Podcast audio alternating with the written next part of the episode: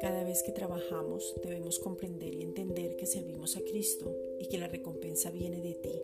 Vamos a marcar la diferencia porque somos diferentes. Génesis 12.2.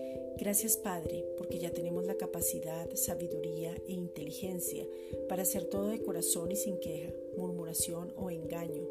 Nuestros ojos del corazón han sido alumbrados para tener revelación del llamado, la herencia y el poder que nos habita.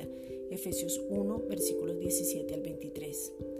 Padre, en el nombre de Jesucristo te pedimos como empleadores, como jefes, que siempre hagamos lo justo y lo recto. Colosenses 4.1. Que no maltratemos ni con palabras ni mentalmente a nadie.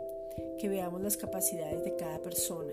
Filipenses 2.3. Que nos disponemos a entrenar y a enseñar con amor. Que pagamos aún más de lo justo y a tiempo.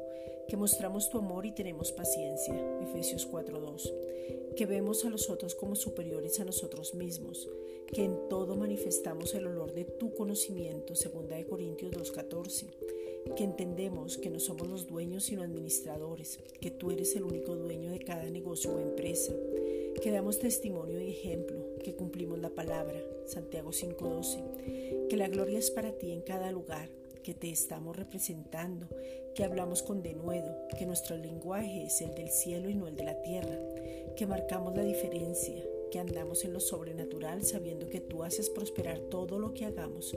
Efesios 6:9. Gracias Padre.